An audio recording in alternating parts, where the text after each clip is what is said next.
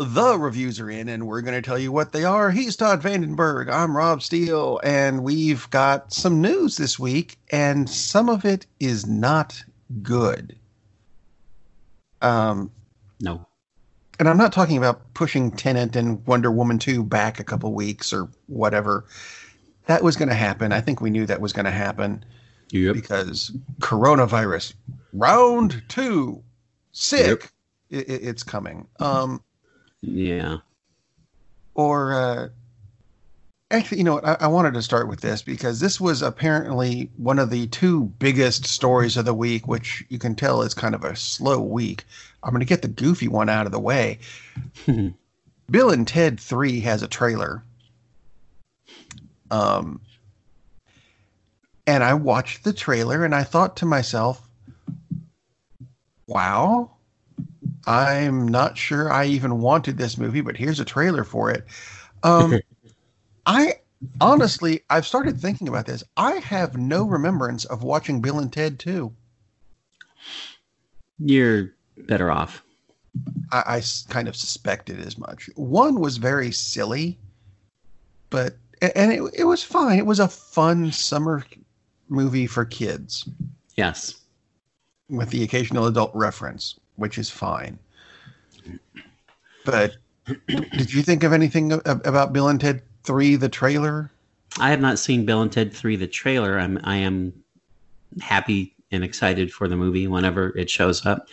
But I, I will say this about the Bill and Ted movies. I don't know if there's ever been more truth in advertising than the titles of those films. Bill and Ted's Excellent Adventure, absolutely true. Bill and Ted's Bogus Journey, absolutely true.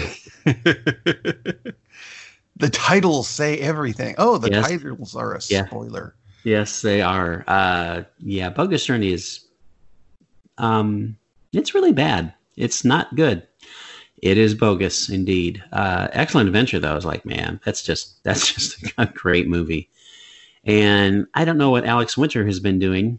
Uh, he's been doing some directing and blah blah blah, whatever. But Keanu Reeves has become like this beloved figure for more who he is than even what he's been doing on the screen. So I a lot of people. a lot of people are looking forward to this, and I am as yeah. well. Whenever it finally hits. Um, I just realized my notes got garbled. There was a third story stuck in the middle of my notes for the second one.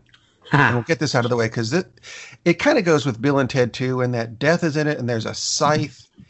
And do you know who is now using a scythe as his primary weapon? The Punisher? No. Yosemite, or I'm sorry, Elmer Fudd. I, I, don't know if you saw this or not. Uh, they're remake. They're, they're making some yes. new Looney Tunes cartoons. Yes. And they've decided no guns. Yes, I so saw that. Elmer Elmer's getting a scythe. Yosemite Sam, who knows what he's going to end up with. Uh, but uh, Browngardt, who's the executive producer of the series, has told the New York Times, "We're not doing guns, but we can do other cartoony violence." TNT and the Acme stuff. And I'm like, you know, I think the TNT and the Acme stuff might be a bit more than the guns. So, so, so guns, which will go bang and went bang, and that was wrong. But they're going to do scythes. that's that's so that's this story that I've. So that's okay. So Elmer will run up and try to behead Bugs Bunny, but instead Daffy Duck will get it in the neck and be beheaded. Oh my god, that's so lovely. That that's, that's worse. Have you not caught It's much worse. That's horrifying. Oh that, my god. I don't know what they're thinking with that. The uh, I mean the the two of them it, eh, not necessarily Yosemite Sam. Yosemite Sam was, was always the bad guy, and it's kind of yes. hard to tell, but he always did wear a, a black mask. Yes, he over did. His eyes. Um, but yeah, Elmer's Elmer is a hunter. Give him a bow, maybe. I'll I'll follow you on that. But it, having him with a gun always did make sense, even if oh, gun violence. Yeah, it's Elmer Fudd. Yes, and it's the only guy I know who has a has a worse ability to shoot anything than stormtroopers. I mean, it's right. I mean, basically, the only person he ever shot was other, except for one classic short. The only person he ever killed, I mean, he didn't kill him because he always came back and picked up his bill off the ground and put it back on. It was Daffy? Yeah. Uh, apparently, the guy missed the part where the name of the product is Looney Tunes. We're not condoning gun violence, but come on. Yeah. Um, next, Tom and Jerry. Jerry Do away Tom, with mousetraps. Yeah, Tom won't have a gigantic mallet that he tries to destroy Jerry with. I mean, yeah, they're cartoons, dude. That is just so, so. And I, I know you didn't have this when stupid. you were a kid. I didn't have this when I was a kid. But whenever I watched Looney Tunes, there was not even the the thing that they have now. These cartoons depict uh, violence of some kind. Right. Don't try this at home. I knew this as a kid because I'm not an idiot. You know, to, if yeah. you have to tell the kids of today, these are cartoons. Don't do this at home. Yeah. Then, then do that, and then you're okay. Uh, oh, and by the way, don't be a rabbit or a duck because you know those are dangerous too. Don't be a coyote and fall off a cliff. That was the big one when I was a kid. That what, what? what? Yeah, pretty pretty pretty stupid. I, I, um, I grew up in a, a, place that's very flat. Where the hell am I going to find a cliff? But you know, leave it to Warner Brothers to make more stupid decisions. I'm I'm sure you've seen that HBO Max. That's where is, we're going next. There you go. Take it away. Oh no no no no! You started it. Keep going. Oh, just the fact that uh, I would imagine part of the draw of the launch of HBO Max would be the DC superhero movies, and oh, they've yes. and they have announced that they are taking several of the biggest DC superhero movies out of rotation. In what is it? Six weeks after launch? is it that long? Might, maybe it was less. Maybe it's maybe it's three weeks or four weeks, but he just barely launched and apparently they have, and I uh, haven't subscribed and I'm not going to, but apparently there are a lot of issues with the menu and it's not very well designed and it's hard to find what you want and blah, blah, blah. And they're taking out some of the biggest hitters they have almost immediately. okay. Just in you, DC movies, here's the list that's leaving. It was there. It's le- Wonder Woman, Suicide Squad, Justice League, Batman v Superman, Dawn of Justice, Catwoman, Jonah Hex, really? Um, that they had Jonah Hex in the first place is kind of astounding. The Losers, yeah. Steel, Teen Titans, Go to the Movies, uh, the Wonder Woman animated feature, the four Tim Burton, Joel Schumacher Batman films. Um, but that's not all. There's other non DC films uh, that are leaving, uh, including the Hobbit trilogy, Tropic Thunder, us, and here's one that threw me off: Black Klansman. and that leads us into the other big pull, uh, which is Gone with the Wind. Yeah.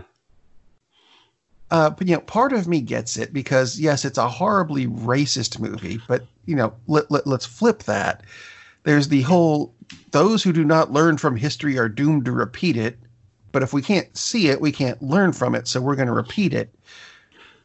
Thing. Gone with the Wind is a little different because they're pulling it to add some framing footage, and then they're going to put it back on, which is basically going to say what you just said. You know, it's like, oh, by the way, this is uh, this is a bad idea. Yeah, this this is an uh, example from 1939, et cetera, et cetera. So yeah, you should still watch this film. So they're not actually pulling it permanently. They're just pulling it to put in some framing footage and then put it back on. Okay, that, that's a good thing. I did not know that part. Yeah, which which is a good thing. But does anybody know what they're doing at this freaking company? It's like, okay, maybe they're pulling all these because they have a deal to sell them to another streaming service and they'll make more money, which is okay. But it's like, do you not want to push your own streaming service? Did it not occur to you that uh, what did they just wake up on Monday and think, "Hey, we should do our own streaming service," and then Wednesday there it is, without any planning whatsoever? Is like maybe we should keep the rights to our own freaking movies. I, I'm going to make this unbelievable. let's let's make this worse. Please this, this is a the, the the Gone with the Wind thing, Mhm. not thought through in the slightest. Right. Because it, and I, admittedly, I did not know this. This had to be pointed out to me because I'm not a big Gone with the Wind fan. Go Mhm. figure.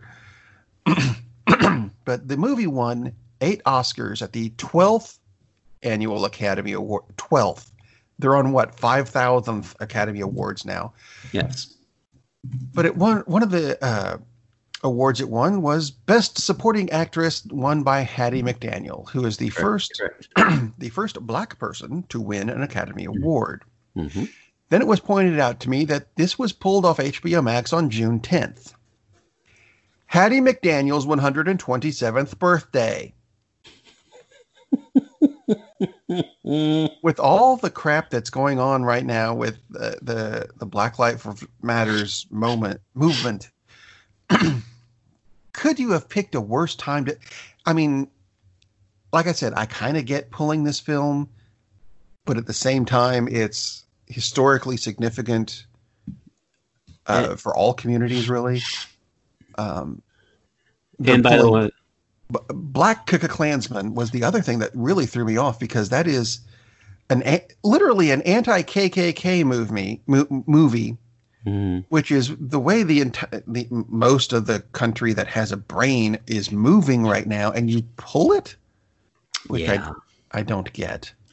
Which, by the way, Black Klansman and Gone with the Wind are both available on lots of streaming services. True. Basically, the only thing it's not going to be available on, and the company that owns them. So, oh, so smart, so so so smart. El Berliante. Mm, Oh, you know what else got canceled this week? I thought this was actually I thought this was weird. Space Force, please, both versions. No, Uh, close because it seems to be about as competent these days. Cops. yes. I thought Cops had been canceled years ago, but apparently I'm wrong. And I'm thinking yeah, now more than ever, cameras following cops it might be a good idea. But then again, everyone has cell phones now, so there's that. yeah. Um, damn. Yeah, and I don't remember if it was PD Live or Live PD, but something that Yep. had just been launched also canceled. Uh, there's talk of a lot of fictional cop shows are going to be canceled, um, which eh, I don't really care so much about the fictional cop shows. It depends on how Oh, they're depicted. But you know what? There was a story that I wasn't going to do here, as you know, because I did this on the Nikki X thing yesterday. the uh, there was a, a big petition going around to get shows that depict good cops canceled uh, because there aren't any good cops anymore. Which which is there are still good cops. There's all Yes. there's bad cops too. I, but removing the good cop shows, but the thing at the top of that list that they said we absolutely need to get rid of this show that shows good cops was Paw Patrol. okay. Really? Really? Are are you absolutely are you absolutely sure? Um because damn that that just having that on there if you don't know paw patrol is about dogs it's a it's a cartoon on uh, is it nickelodeon that has it i think Maybe. my kids have outgrown it thankfully um yeah i it, it made me laugh when i i saw that though i thought that's just ridiculous um yeah. it made me laugh like a hyena that That- that's that's the best segue i'm going to get into the into the reviews That was a, quite a tasty segue. So, yes, we are going to kick off our reviews. And if I could come remotely close to speaking Chinese, I would try the Chinese title, but I'm not going to because I can't, and I would just butcher it horribly. So, the first movie I'm going to talk about is The Fearless Hyena. So, we're going away from serious topics for a bit. Uh, this is a Jackie Chan film. It is wonderful. It has excellent action. It is very funny. But it's more than a Jackie Chan film. This is the first movie that he directed, as long as well as starred in. It's from 1979. It, it is available on several streaming services. I watched it on the Criterion Channel, which I was very surprised to find this there. But they celebrate wonderful films of all types, and here it was. It's like it's also available on Prime, stuff like that. The premise is the premise of probably three quarters of all the martial arts films you've ever seen, and if you haven't seen them, start start watching some. So Jackie Chan is just this happy-go-lucky kind of a country bumpkin because he plays those in half of half his movies. So they're in half of the movies. He's a good cop. Ah.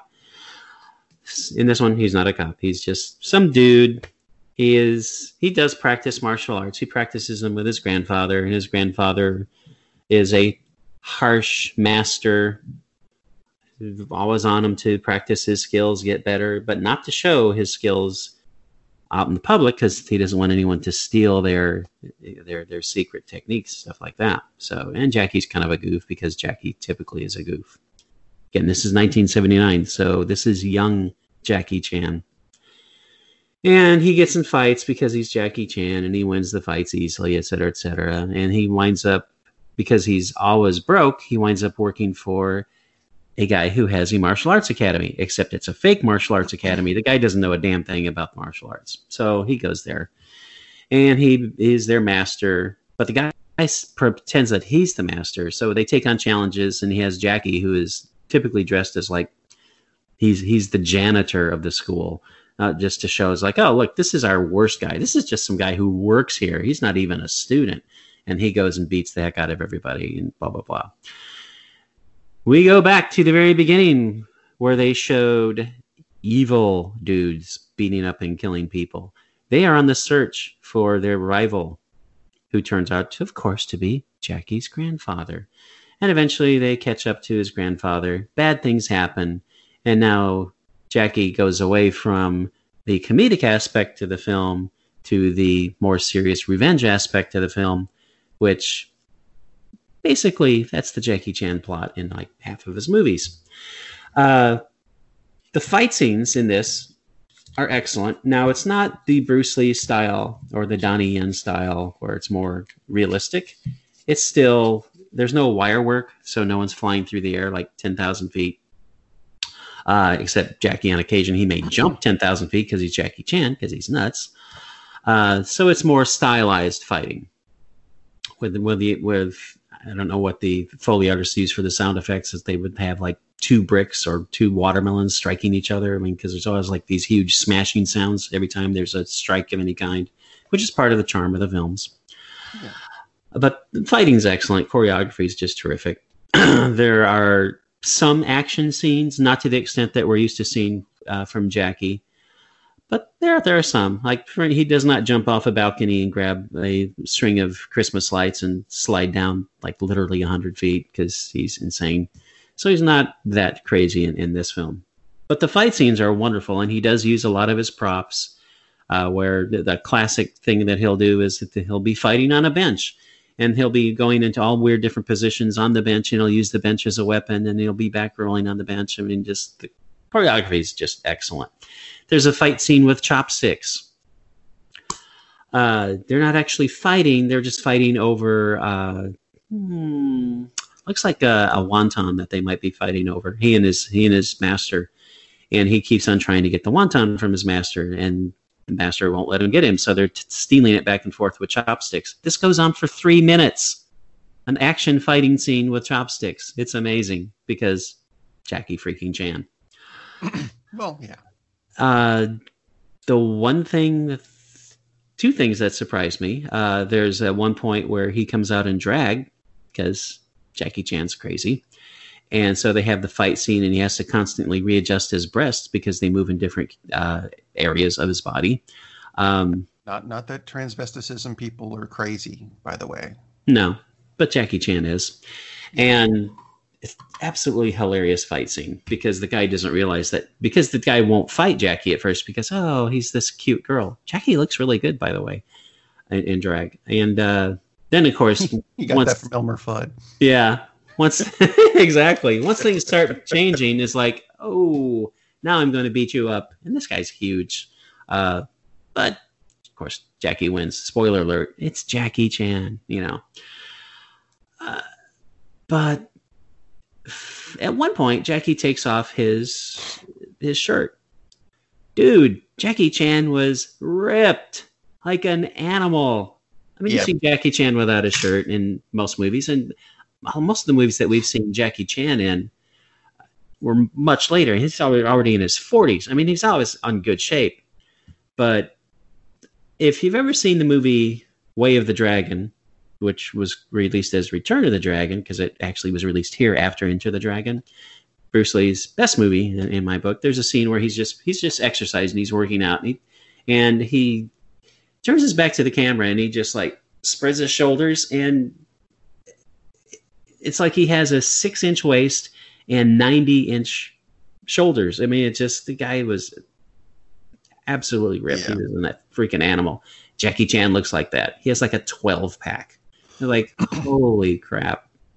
And, and, obviously, he's always been in good shape, but it's like, dude, you're the freaking beast. No wonder you can do all this stuff. It was just kind of a fun moment, and it wasn't. It wasn't like uh, some vanity shot. I mean, uh, that's just it's going to happen at some point. Your shirt's going to be ripped off or whatever.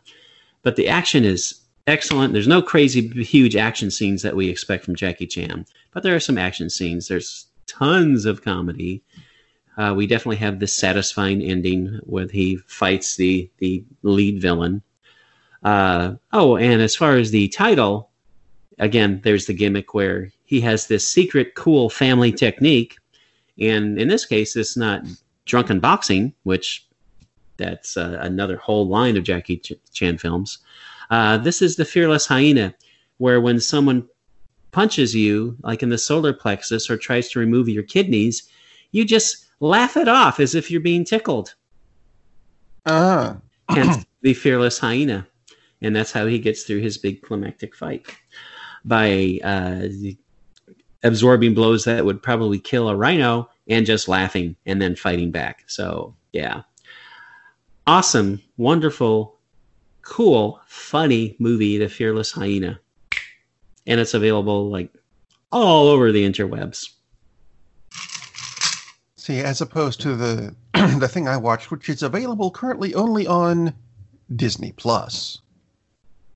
and it's also new as which is very strange to say these days. It, it, and yes, by new, I mean it came out this past Friday, and it was supposed to be a big Disney tentpole movie. But yep. it's a good thing it's not because the tent would have collapsed. I am talking about. it had its moments, folks. Artemis Fowl, which one of the first things you see in this film is a Kenneth Branagh film. And the first thing I thought was, really? Oh, I did not realize that, or if I did, I'd forgotten. Maybe it's not as bad as all the things I heard about it. Well, let's give you some background a bit. Uh, Artemis Fowl is apparently a thief. He lives in Ireland. Okay, but the film starts with a character named Mulch Diggums. I didn't name him. He's played by Josh Gad, although who is a friend of Artemis, but he looks like Hagrid and Gimli had a homeless kid. it's it's not a good look. Uh, he's arrested and taken to MI6 for interrogation, and he and he from there he narrates the entire story for some reason with Connor MacLeod's voice. I did not get that part. if you, you know, and if you don't know Connor MacLeod, look up the Highlander films. It's a thing. Um, it's a thing. Anyway, he tells the MI6 people it's not the father that set all this stuff up; it's the son. Ooh, maybe there's something about the kids. So we get a flashback to the kids surfing in Ireland, surfing in right into a cliff. Look out, kid! There's a cl- oh wait, there's a beach. It's over there. Okay, he'll be fine. But that was my first thought because he jumped off a cliff with his surfboard, and I thought you're going to come back into the no bad idea, bad bad idea. Um. anyway, Artemis Fowl Jr. is a wunderkind. Uh, he designed an opera house and cloned a goat and five billion other things by the age of 10. He's very smart. Okay, fine. Uh, his mom died. Uh oh. His dad leaves a lot. Oh no, I'm getting Batman vibes. um, and people think he's unbalanced, but no, he's just really smart. It starts off with him in a scene with a shrink, and the shrink says, You've done all these wonderful things, but how about your feelings? And uh, Artemis goes, You're a twit, gets up and leaves. And I thought, Good. Um, it's basically just a lot of really smart people trying to hold him back. But his dad is not one of them. His dad is Colin Farrell, not to be related to Will Ferrell, I would think. just pointing that out.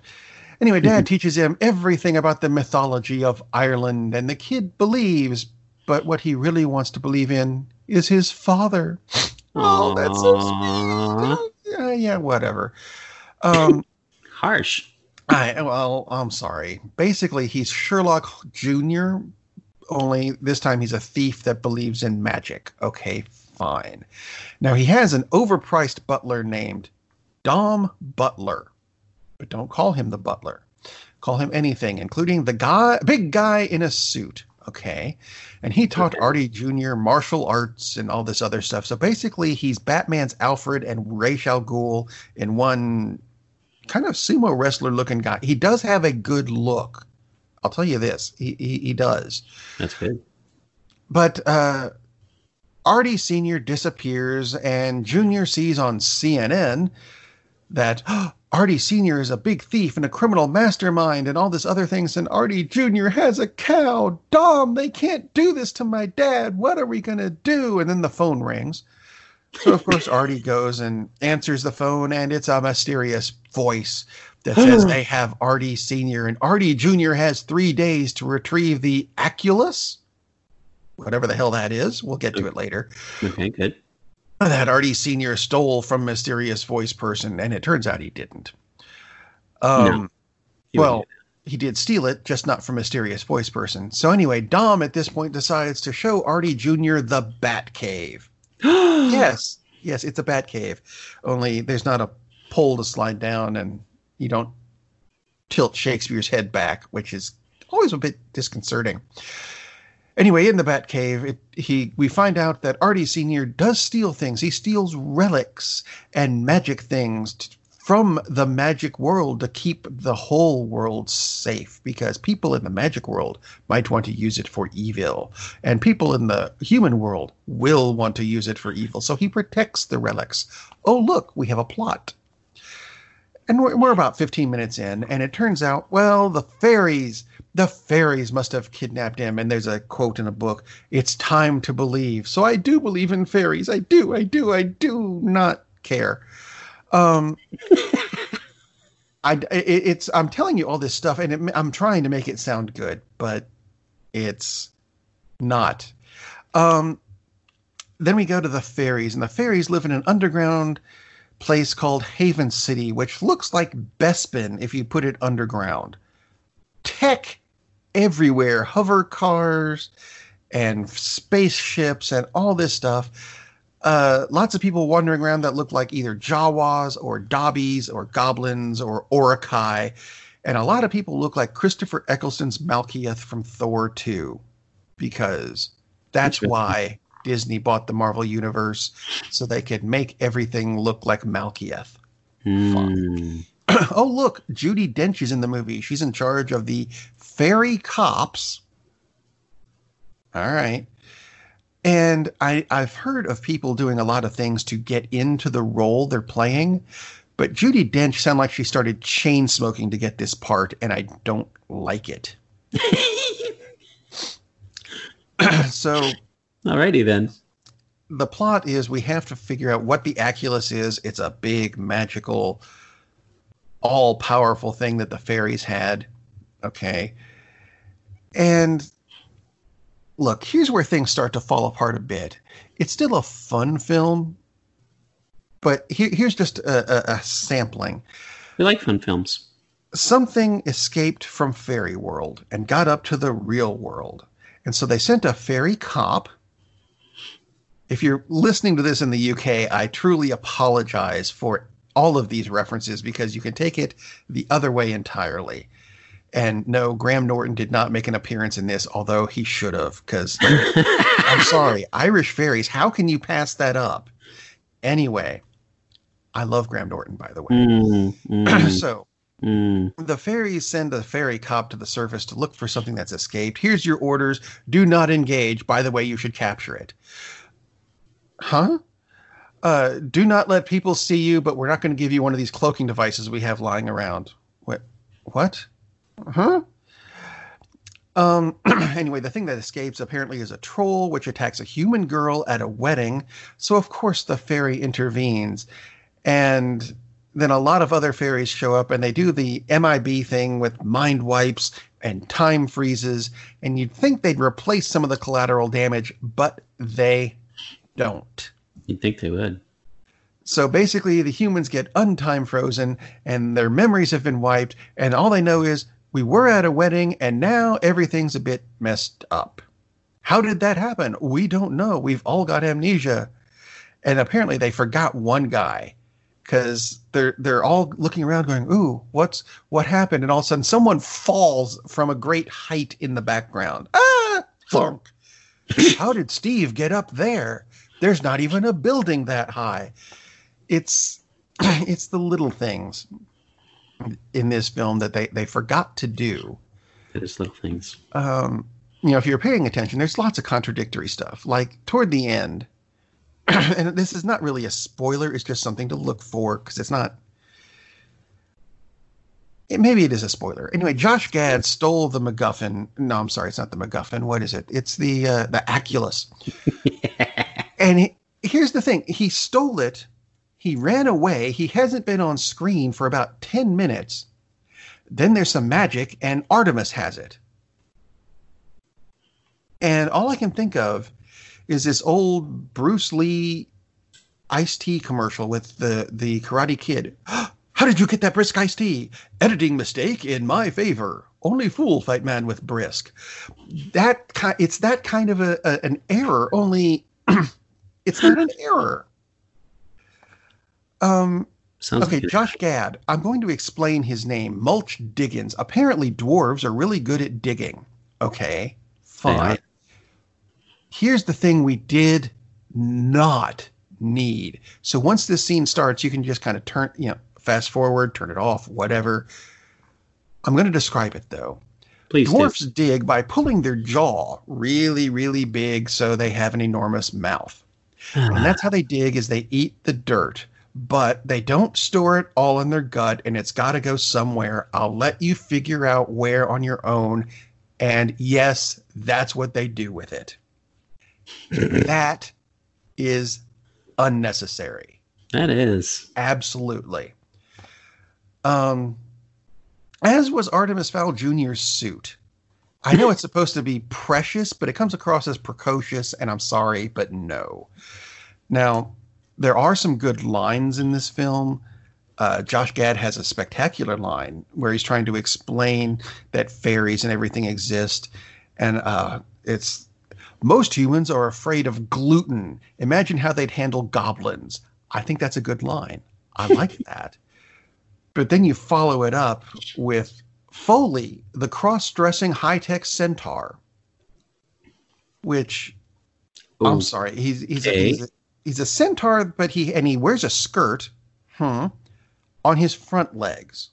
Nothing on the back legs where things that you might want to cover up would be. Just on his front. You know what? Whatever. Um, there's a lot of product placement in that. Everything was apparently made by Alienware. Just happened to notice that after the product placement last week. anyway, so with all to, to sum up, with all the production and the cast and the budget, this movie should have been better. Instead, it's just kind of, eh, it's a meh buster.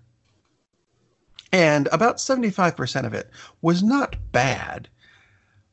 But I don't think you could have rushed the ending anymore if you had played Tom Sawyer and the Spirit of Radio on top of it. I mean, Damn, a bit of an explanation here would be nice because they just ran through what had to be the last half of the book in 10 minutes. And I know stuff was left out. You know, it, it's set up to be a series. But after what you did with this one, I can't see it happening. Um, it wasn't horrible, but the ending was so unsatisfying because you even with all the glitches and dirt shooting out of Josh Gad's ass, which was still something that I had trouble sleeping about last night. Yeah. Yeah. Um, it's just, it was not satisfying. By the way, here is a spoiler. I'm not sure we ever actually figure out who the bad guy is. I did watch the movie, but at the end of it, I'm like, still wearing a hood, still wearing a mask. And yeah, if you're going to set up, here's the bad guy from the next movie, but we're not going to tell you who it is. Really? Really? Are, are you, I don't think that's how you, you you were meant to end it. Or maybe it was. I haven't read the books. I think it was Josh Gad in a diaper. He was wearing it on his face. That I wish he had just kept it on his ass. That sounds kind of horrifying. It is absolutely horrifying and was completely unnecessary, especially since the camera was pointed. They shoot mm. the dirt at you. I'll I'll leave it at that. Mm, fun. Thanks. Didn't need that. Uh, mm, yeah, that sounds rather. That one scene, I think. I might watch it again if it weren't for that one bit. And now that I know that one bit is there, I don't want to watch this again. That's that's the joy of watching things at home. You can fast forward if you know it's there. And now you do. We watch movies so you don't have to. this is a scene I don't think anybody wanted to see. Yes, uh, I am going to. In pre-pro, we discussed that I was going to review one film. I'm just going to mention it as one of the films everybody should be watching. Uh, and then I'm going to review something that no one should watch, which goes back into the our motto of we watch movies so you don't have to. I'm just going to touch on this. This is called the Black Power Mixtape, 1967-1975. It's a documentary uh, which came out uh, 2011. 2011. But the footage was shot, oh, surprise, in between 1967 and 1975. This is a documentary which is strung together. It's a lot of interviews and pieces that Swedish journalists had made from, oh, surprise, 1967 and 1975, documenting Black Power in the United States. So there is footage of Martin Luther King, there's footage of Stokely Carmichael, Angela Davis, and then there are voiceovers of interviews with people who are, are still with us and uh, in some cases, people who may not have been known as uh, icons or symbols of Black Power then, but are certainly invested in that now, like eh, Questlove. So it's just the reason I'm not going to review it is because it's it's a documentary and it talks about the struggle of African Americans to have a voice in this country, and obviously that's still going on. And in the '60s, uh, it was even tougher. Um, and this is available for free on probably every streaming service you can name. I initially found it on Amazon Prime. Uh, one thing that I'm happy to see is that streaming services are have a lot of films about uh, the struggle of African Americans uh, that are available for free. Just click on, and usually it's in their opening banner on like all of them now. So whether you look at using Amazon Prime or Netflix or Apple TV, Google, whatever. It, Actually, Google, Google, iTunes, and YouTube are still making you pay, but no more than three ninety nine. Hmm. They suck. Yes, well, they a lot of the, things they are available for free, which is which is very cool. But the Black Power mixtape, if you want to get an idea of why people are angry, uh, an, an excellent choice to see this. Um, and it's a very interesting perspective with the Swedish journalists because they're coming in as oh, this is weird. What's going on in the United States? Let's go find out. So it's a different perspective, which is which is very interesting. The interviews with Angela Davis, for me in particular, were uh, really hard hitting and just must see viewing. Uh, unfortunately, the people who must see it aren't going to watch it, and that's the sad saddest part of all of this. But ab- absolutely recommend the Black Power mixtape. Uh, again, available like on a lot of different streaming services. Uh, I'm going to go in a little more in depth to something that you shouldn't see that I watched all 10 episodes of, Uh-oh. and you should not. I'm talking about Space Force. Now, there is a version of Space Force which is worse than the Netflix series, and that is the actual Space Force because, yeah, we absolutely need to go to war in space because that makes total sense.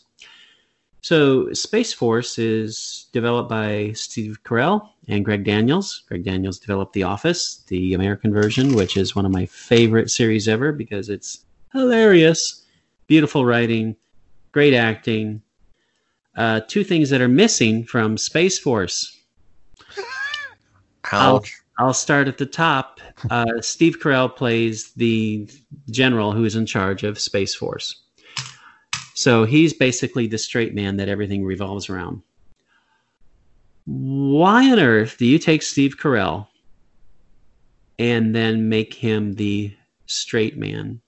Now, granted, he was kind of the straight man in The Office, but he was so weird that he he thought he was the straight man, but he wasn't, and that's what made the character work because he was an absolute, a sublimely idiotic bizarre person, but he thought he was this wonderful leader of people. Well, in Space Force, he's closer to a wonderful leader of, per- of people. He does have some funny lines. There is some dry humor to the to the show, but there's a character in Space Force, Brad. Brad is oh dear Steve Carell's adjutant. He's his he's his assistant, his secretary, whatever you want to call him. He's his adjutant he is a total goofball. He always has these weird, off the cuff, odd lines. He has just strange behaviors. It's like, how on earth did it not occur to you to have Steve Carell play Brad and have Brad play a bigger role in the show? And just swap the actors. I don't. I don't. I've, this is a character actor. He's been around a long time. Just have him play the guy, and it wouldn't be the lead general, which I can't recall the name because it's not important because the show sucks uh, and just have that guy be the one who's the interact who has the the straight lines basically. I will say this for there is a good thing coming. I'm going to save that for a little minute. One of the things that bothers me about Space Force is the casting, which I already mentioned. Steve Carell is horribly miscast. It's like, yeah, let's take this excellent comedic actor and make sure that he's not very funny. Brilliant move. Uh, there is an actress who plays his teenage daughter who's in her senior year in high school, and she's extremely mad because they left Washington, D.C. to be posted way out in some small town in Colorado because that's where Space Force is headquartered. Uh, if you're going to cast an actress to play a high school student, don't cast someone who looks like they're 25, which, by the way, she is 25. she's she's I mean, she's funny. She's good. She doesn't have that many funny lines, but that's not the character. But okay, if you really like the actress in the uh, auditions, make her a college student. How hard is that? For God, nothing in the thing revolves around the fact that she's in high school. Nothing. They could have made her a high uh, college student. Everything would have worked perfectly. But uh, but in My season God. two, they're going to make it make the prom theme uh, uh, Space Force. Yeah, I mean, my God, how stupid is that? It just it's really irritating when they cast people who look like they got out of college 20 years ago, and not that that's the case here, but it's like, oh, they're high school students. It's like, yeah, you can see that in movies in the 60s. This is what is this? 2020, the year of the devil, apparently. Uh, but dude, how could you make screw that casting up? They also have Lisa Kudrow, who I don't particularly care for as an actress. And apparently, her deal was to work about six hours. I don't mean like be in six hours of a 10 hour show. I mean work about six hours. There are several episodes that she's not in at all. Um, so why bother getting Lisa Kudrow? I, I, I seriously think she probably has 20 minutes of time in the entire series. What was the point? Other than to like, oh, look, we've got this person from Cheers. And it's like, come on. Friends. F- friends, sorry. Uh, didn't really care for either of those series. So there you go. Oh, yeah. Uh, but both of those are infinitely, and I mean infinitely better than Space Force. Now I'll come to the reason that you might want to try to watch it. And, and uh, it's not a terrible show. It's an okay show. But when you have Steve Carell and the creator of The Office, you need to make a really good show, or at least a good show. And it's not a good show.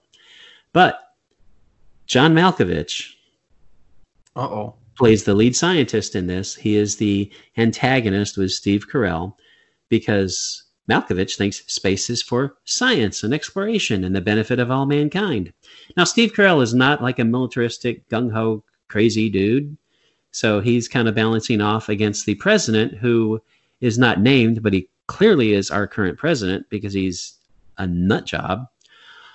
Uh, so they still have battles, Malkovich and Steve Carell's character. Malkovich is awesome in this show. He is full on Malkovich. Uh, he is eccentric. He is weird. He is forceful. He has I, either he had his own writer because he is the only person who has consistently has funny lines, or he just wrote his own damn lines because his character is hilarious. He deserves a show that people will watch because this show is not worth watching, sadly. So do yourself a favor. I don't know if it's out there yet. I'm sure it is, and if not, it will be soon. Go to YouTube, look for a supercut of Malkovich in Space Force. You'll see the only parts of Space Force with, which are worth watching, which is the tirades of John Malkovich, which show up in virtually every episode. Uh, it does end on a cliffhanger. Uh, if if God is nice and good and just, uh, there will not be a second season. So, ooh, so sad. We won't find out what happened to that group on the moon. And frankly, if you care, I have no idea why you would care because all those characters are just blah. They're not terrible characters, but there's nothing to those characters.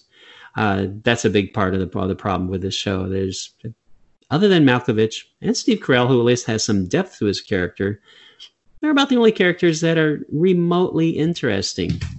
So, horribly miscast, terrible writing. The only way they should bring this show back is if they fire every writer except for whoever is writing for Malkovich, demote Steve Carell's character so he can be funny. Maybe he'll have a psychotic break and it'll be interesting because the movie is this movie i'm sorry the series is just not good.